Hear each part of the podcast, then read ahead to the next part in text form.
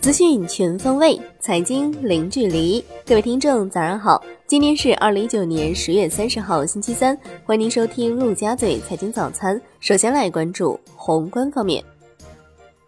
商务部的消息，第二届中国国际进口博览会将于十一月五号至十号在上海举行，国家最高领导人将出席。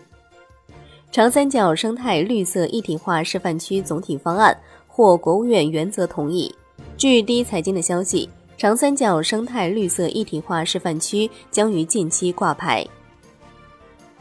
商务部表示，关于进一步做好利用外资工作的意见将于近期印发。意见从深化对外开放、加大投资促进力度、深化投资便利化改革、加大外商投资合法权益保护力度等四个方面，提出二十条稳外资政策措施。工信部发文要求加快培育共享制造新模式新业态，提出加强 5G、人工智能、工业互联网、物联网等新型基础设施建设，鼓励制造企业通过内网改造升级，实现人机物互联，为共享制造提供信息网络支撑。工信部等十三部门印发制造业设计能力提升专项行动计划。争取用四年左右的时间，在高档数控机床、工业机器人、汽车、电力装备、石化装备、重型机械等行业，以及节能环保、人工智能等领域实现原创设计突破。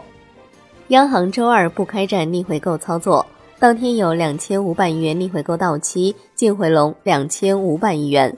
十本短端品种全线下行，隔夜品种下行十一个基点。报百分之二点三六八零。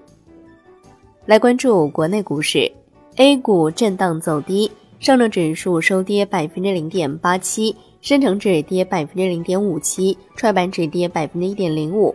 两市成交五千三百九十亿元，北向资金全天逆势净流入二十四点二四亿元，为连续四日净流入。区块链概念股出现明显分化，多只个股尾盘炸板。香港恒生指数高开低走，收跌百分之零点三九；恒生国际指数跌百分之零点二二，大市成交降至七百八十八点一亿港元。上交所召开沪市信息行业上市公司座谈会，并明确为未来的长效沟通机制。多家公司公告区块链业务情况，达世智能公告与太一云共建区块链加智能物联生态链。新湖中报公告，区块链处于行业发展初期，参股公司发展需要市场检验。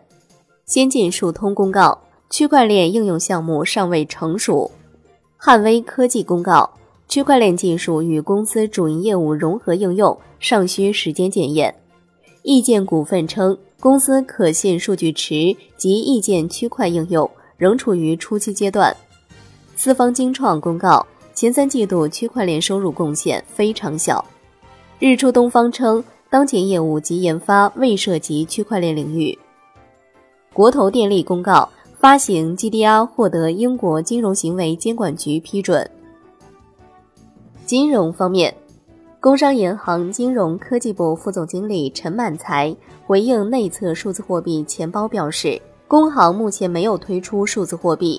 关于数字货币的任何信息以央行信息为准。产业方面，每日经济新闻报道，三家运营商 5G 套餐每月价格均不低于一百二十八元，并首次采取按上网速度定价的方式。海外方面，英国议会批准在十二月十二号提前举行大选。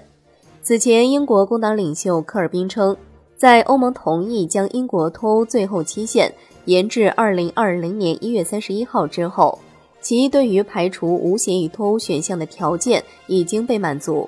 工党将支持政府提出的在十二月提前大选动议。来关注国际故事，美股小幅收跌，区块链概念股大跌，迅雷跌逾百分之十六，中网在线跌百分之十八点六。截至收盘，道指跌百分之零点零七。标普百指数跌百分之零点零八，纳指跌百分之零点五九。欧洲三大股指涨跌不一，德国 DAX 指数、英国富时一百指数收跌，法国 c c 四零指数收涨。苹果公司官方双十一优惠政策出炉，自十一月一号起，iPhone 十一系列将首次官方降价。领券之后，最新款 iPhone 十一直降三百元，iPhone 十一 Pro、Pro Max 领券之后减五百元。此外，还有二十四期分期免息。雀巢据称，考虑以十亿美元的价格出售旗下中国本土品牌徐福记、银鹭。商品方面，COMEX 黄金期货收跌百分之零点三九，COMEX 白银期货收跌百分之零点三七，Newmax 原油期货收跌百分之零点五六。伦敦基本金属收盘集体上涨。国内商品期货夜盘多数上涨，动力煤、铁矿石收跌。上期所、大商所、政商所同日公告，将成交量、持仓量定义中的双边数量均修改为单边数量。债券方面，现券期货稍稳，但弱势未改。国债期货全天窄幅波动，小幅收跌。银行间现券收益率上行一到两个基点，国债表现好于国开。银行间资金面仍平稳偏宽，主要回购利率多数走低。最后来关注外汇方面，在人民币对美元十六点三十分收盘价报七点零六三七，人民币对美元中间价调升一百四十五个基点，报七点零六一七。好的，以上就是今天陆家嘴财经早餐的精华内容，感谢您的收听，我是夏天，下期再见喽。